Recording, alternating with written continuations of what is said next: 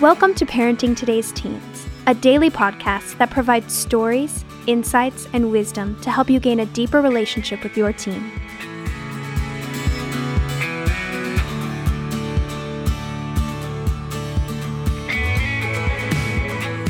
On today's episode, Mark Gregston talks about gaining understanding and wisdom from a biblical perspective as you parent your teen.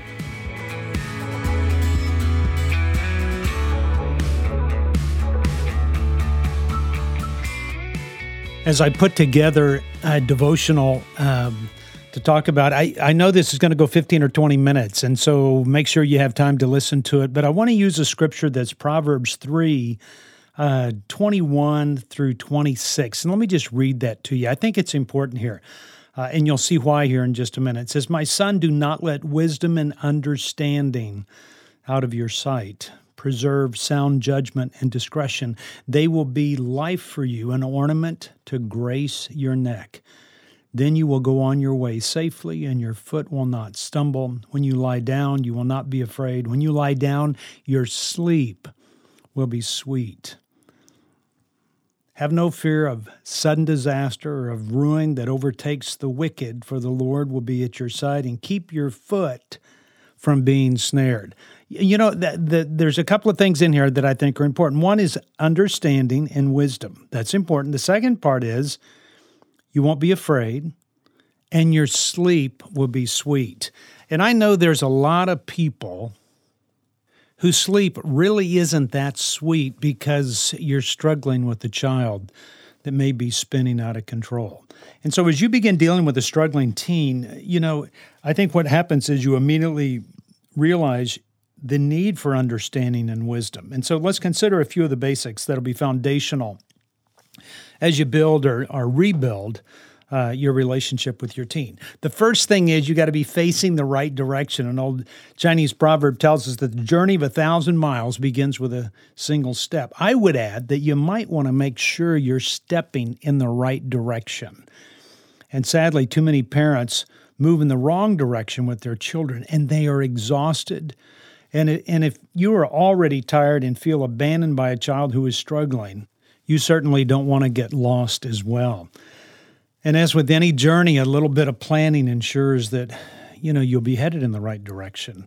And the first priority is to make sure that your feet are along that path, loving your child, focusing on him or her and discerning what God might be doing and avoiding condemnation. Okay, that's those are some uh, easy things to say, but hard to do when your child is spinning out of control. To love your child, focus on them, discern what God might be doing, and avoid condemnation. You know, during my years of involvement in, with Young Life, which is an organization that works with kids who are lost, I told gospel stories every week. And one of the stories that always caught my attention in a very special way was the woman that was caught in adultery. It's in John 8. And I always wondered what Jesus was writing in the sand when the crowd of religious leaders stood around her, condemning her and planning to stone her to death. And you probably remember that when the Pharisees brought the young girl to Jesus, they told him that she's been caught in adultery and the law required them to stone her. And then they asked him, What would you do? And his response was to stoop down and write in the sand. And then he stood up and he said, He who is without sin, let him be the first to throw the stone at her. And then Jesus stooped back down and began writing again. You know, he wrote twice. And and and her accusers dispersed after that, and no one picked up a stone and hurled it. Every one of them walked away. And you know what? I think I know what Jesus wrote. I mean, we obviously don't know for sure, but I bet he scribbled two simple and intriguing words the first time he wrote in the sand, and those two words were, What if? And those two words could hold anyone's interest for just a minute. And as he wrote the words capturing everyone's attention, he stood up, stated his decision, and returned to writing on the ground. I think the second time he stooped to write, I think he finished his question, What if this was your daughter? At his spoken words, the, the rocks hit the ground, and with his sand scribbled words, the jaws of every father in the crowd dropped. And they probably also dropped their pride as they shuffled away, struggling to hold back the tears welling up beneath their brows. You know, people always ask me if that's true and if these were really the words that Jesus wrote. And they ask if this um, if this woman was really a young girl. You know, I don't know, but it's my gut feeling. I've read the story hundreds of times and I've witnessed common scenarios between fathers and daughters often. Young girls freeze when confronted and older girls run. And this girl stood there long enough for Jesus to share his liberating declaration. And the scripture also says that older men left the area first, followed by the younger men. And some say that the older men left first because they recognized their own sinfulness. And I wonder if it was also because many of them were also dads. And as the younger men followed, they may have asked, Hey, what did he write back there? Why are you so quiet? Did I just miss something? you bet they did. Seeing your child in a traumatic situation like that can get you facing in the right direction. It can move your heart towards someone in your family who is struggling. And I know from personal experience a painful personal experience with my son. My son made a mistake after he got married to his college uh, sweetheart. He fell in love with another girl. And uh, this other girl's wonderful, but the problem is he was already married. And so we welcomed his first wife uh, into our family when they tied the knot the year before. Their divorce was finalized close to their second anniversary. Now, I, I, I loved my daughter in law. Adam's uh, decision to divorce closed the door to a lifetime with a daughter in law that every father would want. The entire experience was painful, and it hurt many, including me, and it tempted me to judge and condemn my son. You know, I was shocked this could be happening to me and my wife, uh, angered that my son could pull such a stunt, and infuriated over his timing. I mean, I was thinking, you know, most of the time, but didn't he think about how this would impact our family or in hers? Frankly, I was embarrassed at his choices. I performed the wedding and I spent quite a bit of time with her family. They loved my son, could say nothing wrong about him, and were excited about this new union. So when Adam betrayed their trust, the perfect son in law suddenly became a stranger who violated any integrity that he had shared with them before. Having a son offend so many people was a whole new experience for me. Never have I felt such pride turned to shame, and never uh, felt the need to avoid people before. And now I did, hoping that they would not ask. I never felt so confused by one of my own children's actions. I felt hurt and violated in a way I rarely have ever experienced. I always told my son that, that uh, and, he, and if you listen to this podcast, um, you hear me saying this all the time to tell your kids that there's nothing you can do to make me love you more, and there's nothing you can do to make me love you less. Well, they really came out of what I would always tell my son. And so now he put my words to test. I was amazed how lost that I felt. And at the same time, I felt an overwhelming urge to pray for guidance, to seek wisdom, and to see with the eyes of my heart. I quietly stayed somewhat misplaced for about six months, realizing that as each day passed, that regardless of how much control I have over my own life, I really have no control over anybody else's life, including my son. Instead of focusing on what I no longer had, I began asking God um, how He might use me uh, in the midst of this disaster. My son would continue to be my son. As painful as it was, I needed to continue to be his dad. Our situation taught me a whole new way that, that no family is immune from such a struggle. Not mine, not yours, not your neighbors, not anybody else. And I find it intriguing that immediately after the story of the woman caught in adultery, Jesus said, I'm the light of the world. He who follows me will not walk in darkness, but will have the light of life. And I would say that uh, a young woman's dad was in the crowd, that Jesus' comment may have been directed right at him. And that dad encountered, uh, you know, his child's sin, and he was living in the darkness only a sinful child can bring. And he needed the light, just like I did. My world is not impregnable, and neither is yours. And this kind of situation can happen to you and might be happening to you right now, uh, to those you love and to those you know, regardless of how much you believe otherwise. This side of heaven, no family, our child, is immune to struggle. And so when a child struggles and you accept that this can happen to your child, the way you look at it about everything changes. Embracing the truth in this time is not an easy thing. Uh, but if you will, your perspective changes. You realize your child or your family was never perfect. Your child's adolescent years tend to bring out some hidden imperfections. And realizing things are not as right as you thought will help you move from judgment to compassion and from harshness to tenderness. And over the years, I've I've seen that when parents admit the problems and that exist within their own families, and they often change the way they handle situations. They react in a kinder and gentler and, and more compassionate way. But embracing the truth isn't easy. As a matter of fact, it can be downright hard. But when you admit and accept what is happening within your family, you take a major step toward your family's healing. There's an American psychologist and philosopher, William James, and he said this Acceptance of what happened is the first step to overcoming the consequence of any misfortune. Okay, let me say that again. He says, this philosopher, William James, said acceptance of what happened is the first step to overcoming the consequence of any misfortune. And here are some families that came to their realizations in a lot different ways. And I and I wrote these down and and uh, their names and I because I remember their stories. And there was a story about John and Virginia, and they always strive for good things for their two daughters. And they live with their kids and dedicated themselves to be involved in all of their daughters' activities. You could always find them in church giving their kids everything. Laughter filled the house. Holidays were great. Vacations were wonderful. Pictures throughout the house reflected the depth of the relationships, and everyone in Phoenix knew them as a perfect family. And then I remember John calling me one night, and his first words quiver as they came out of his mouth, and he said, Mark, it's worse than I thought.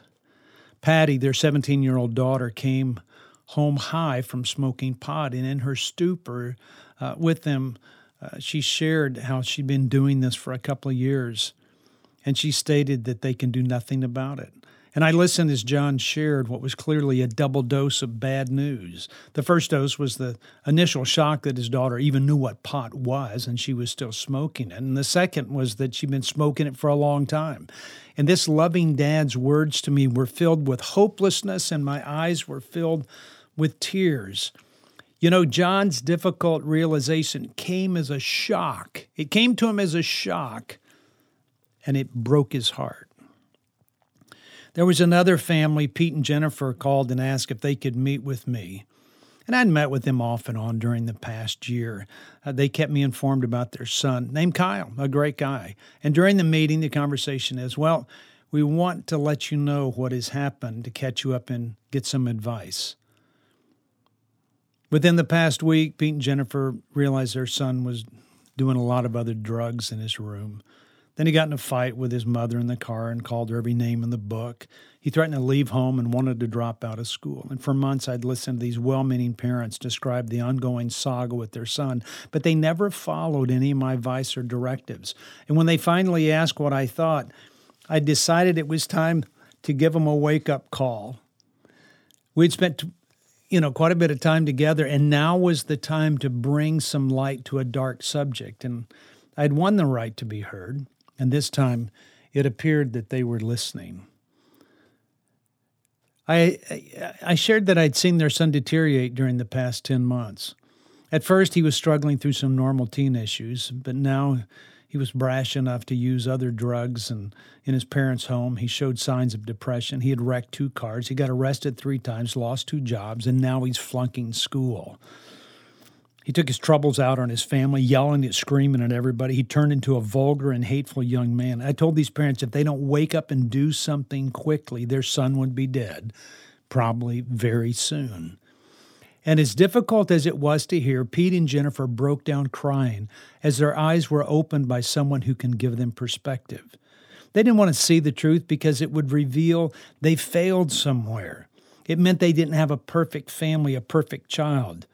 So, where John and Virginia's realization about their daughter came as a shock, Pete and Jennifer's realization came as enlightenment. Then there's Steve and Tanya. They adopted a little girl and a younger boy with high hopes for both. But with their adopted son, Adam, things were less than ideal. Adam began to act out, and instead of experiencing consequences for the inappropriate behavior that he displayed to everybody, he received accolades and applause for anything good. Steve and Tanya didn't confront Adam's unacceptable behavior. They believed in empowering him through his struggles and encouraging him to do better. And meanwhile, Adam's occasional visit to the principal's office uh, was upgraded to visits by the local police. Steve and Tanya really believed that their son was not capable of doing anything bad. And this mentality kind of allowed Adam to continue to violate just about every rule and boundary they had set up in their home. As Adam's parents believed the fantasy that their son could do no wrong, Adam plummeted in every area of his life because he could do no right. And by minimizing the problems, they were actually allowing them to grow. And I'm not sure what awakened Steve and Tanya. I remember Steve saying to me, I can run a company of 10,000 people around the world, but I can't figure out how to help my only son who lives in my own home. Adam paid the price for their blindness, and they eventually had to wake up to their responsibility for what they would not see. So rather than a shock or enlightenment, Steve and Tanya experienced an awakening.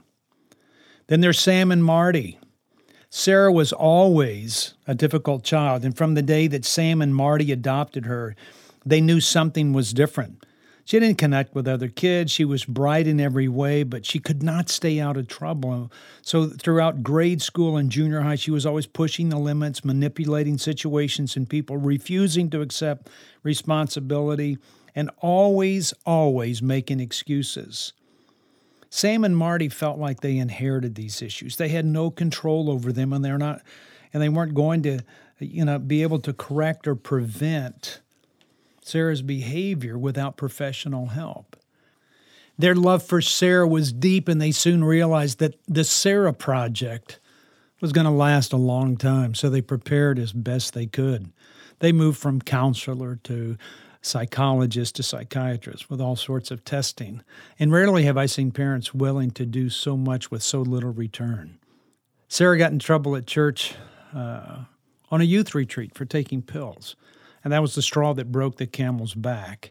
Sam and Marty felt like um, that if they didn't get Sarah to a residential setting that can control her and hopefully help in the process, that she wouldn't live to reach her 18th birthday. Their realization of the problem was not a shock, an awakening, or enlightenment. It was a validation of what they already knew. And then there's James and Laura. Tammy was the perfect child. Never in a million years would anyone imagine this young girl struggled with some dark issues. And after years of keeping it a secret, Tammy tearfully confessed that her uncle was sexually abusing her. Feeling angry and violated, James and Laura struggled with a confusing set of emotions and beliefs. They loved Tammy and they burned with anger at this once trusted family member. They privately beat themselves up over and over, hoping to find solace, but trying to convince themselves they did everything possible to protect their child. Their realization of their child's problems and struggles came through exposure. Exposure to something new and foreign. They went to sleep in one world with a joyful thankfulness for their daughter, and they awoke the next day to a world of confusion and bewilderment. Other parents come to truth through an acceptance of what they already know, but find it hard to believe. And some parents eventually come to an agreement as a mom and dad to figure out something is wrong and something needs to be done to correct what is spinning out of control. So, whether it's shock, enlightenment, awakening, validation, exposure, acceptance, or agreement, all different ways of discovering some of the same related truths. And it's the truths about damaging behavior that your child is experiencing or engaging in. You know, regardless of how parents come to this realization that their teen is struggling, the truth is never easy to accept. But as soon as most parents accept their plight, they want to understand what's happening. The desire to find answers and a solution to their predicament is paramount. I've told people this a thousand times. Now that you know the truth, you're in no worse place than you were before you knew it. You just know now. You know, and bad news is never fun to hear, but it gives you the opportunity to do something about it. You know, I believe this that it, that it changes your perspective, and and and perspective is such an important principle. And let me uh, illustrate this. You know, let's say that a man stumbles into a room where I'm giving a talk, and his speech is slurred, and he awkwardly moves toward me. He falls down before me, throws up all over my boots. Uh, with garbled words, he struggles to tell me how sorry he is, and he then passes out and falls on my feet.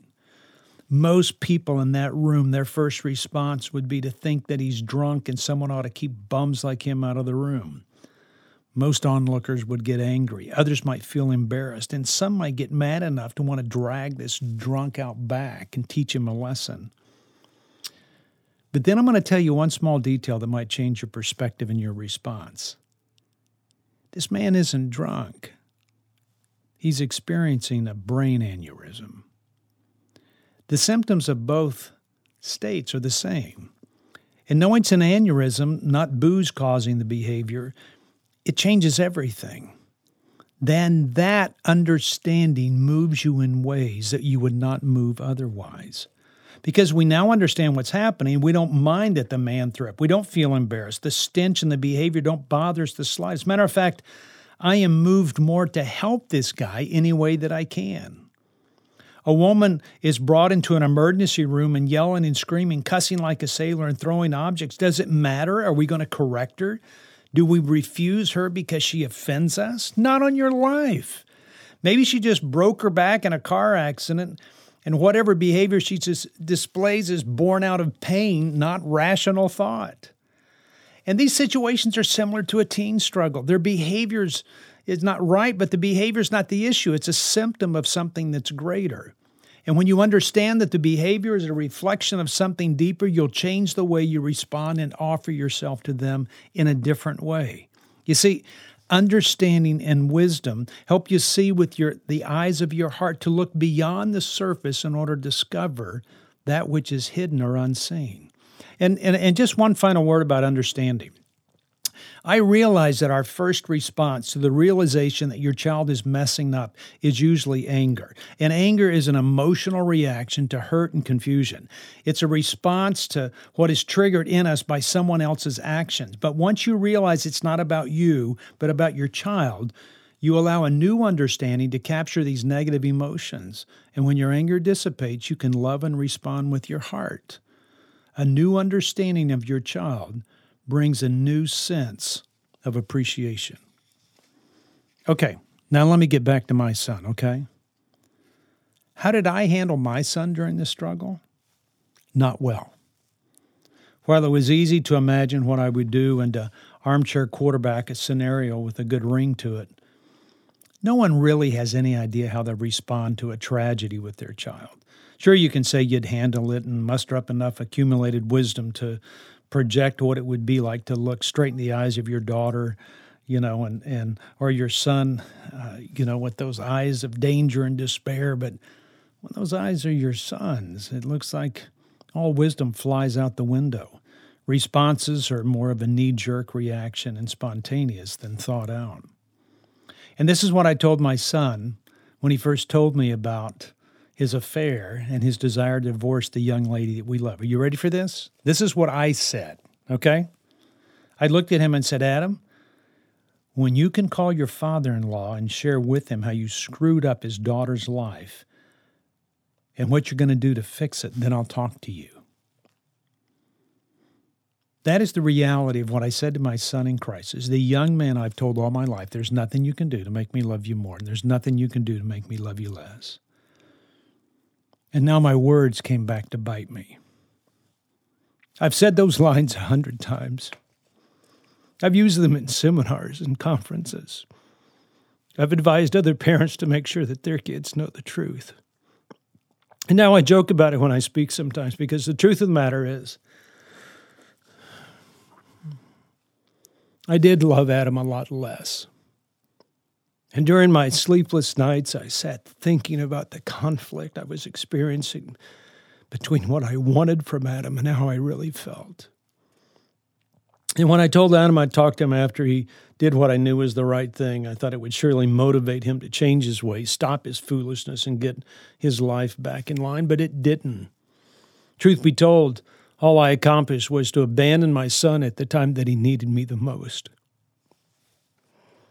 And when he got lost, I told him to go lose himself more. When he became the sheep that wandered, or the lost coin that rolled away, I didn't go after him to look at him or to look for him. The son with whom I was well pleased when he was doing well became an outcast, relegated to an island of shame and, and disappointment, and I was the one who pushed him there. I thought drawing the line was great wisdom, but quite honestly, it was pure foolishness. I shamed Adam only to discover that shame pushes people deeper into their shameful behaviors. I thought I was doing the a wise thing. And my apologies. My eyes are leaking and my nose is dripping all over the place right now. I told my friends not to house him in hopes that living in a rotten hotel would help him see his ways and turn things around. I talked with his friends and we shared how we would pursue Adam and help him get the right perspective. And those friends even met and told me that he was going to burn in hell if he got a divorce. I talked to people, and, and, most of the counsel I received did nothing but affirm the stupid lack of tact and misguided approach of, to getting my son's attention. They thought I did the right thing. Friends and pastors and many others didn't really offer any wisdom. They offered what sounded good, but it wasn't wisdom, not on your life. And then finally, I shared with a dear friend, a guy named Paul Overstreet, who writes songs about love and difficulty and hardships, who had experienced a divorce himself. I told him what Jane and I were going through with our son. And I shared with him what I told Adam. And I kind of expected he'd give me a high five for holding my son accountable. But I didn't get one. Paul looked at me and said, Well, why did you tell him that? At the time that he needed you the most, you threw him under the bus.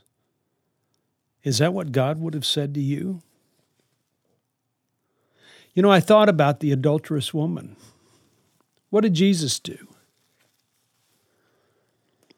He didn't demand shame or hurt her, and from that moment on, everything changed in me. I saw my son differently. I started to pursue him.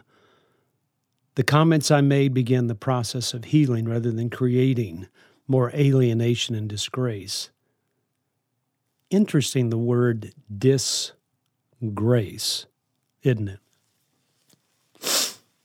So let me pass on some wisdom I learned when my son did everything differently than what I expected or wanted. Chances are your best efforts got you stuck in the situation you're in. And please don't read that as, as me saying that you're not capable of doing the right thing. You just don't know what to do. If you knew how to fix everything, you know, you wouldn't be listening to me right now. I would go a step further in telling you that in order to get out of the situation you find yourself in, you're going to have to rely uh, on more than your best efforts and your thoughts and your plans and your strengths. What sounds good and feels right is not always what's best for the new situation that you find yourself in. And pardon me for sniffing.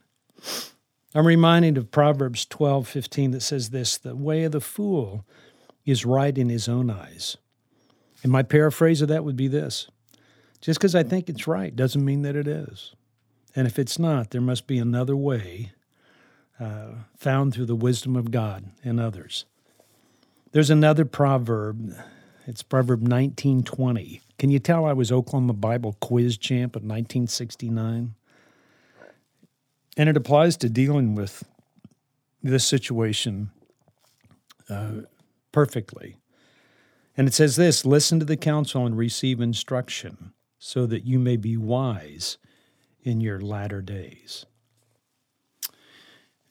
Many uh, ask how I've been able to accomplish what I have in the development of Heartlight and parenting today's teens and radio programs and books and seminars and more. And the answer is easy.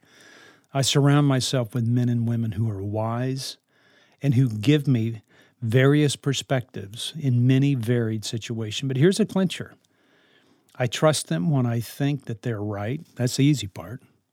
But I also trust them when I think that they're wrong, and that's the harder part.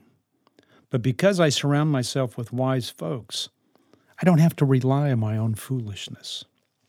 So here's my encouragement to you seek counsel from wise people. Seek advice from those who gain their wisdom through observation, reflection, and experience. Wisdom and understanding coupled together usher in a new sense of hope and assurance that you will get to the end of this current trial.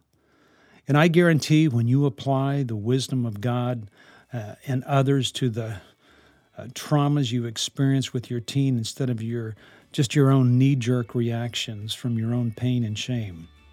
You will sleep far better at night and your relationship will start on a path of healing rather than remain mired in the hurt that you now feel. Hey god bless you hope you have a great day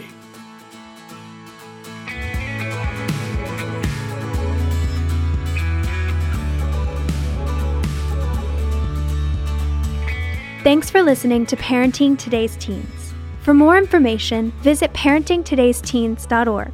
And to learn more about Heartlight, visit heartlightministries.org. If this podcast has been helpful to your family, please share it or give us a quick rating and review on Apple Podcasts.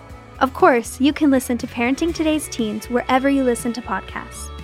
Join us tomorrow for another great episode. We'll talk to you then.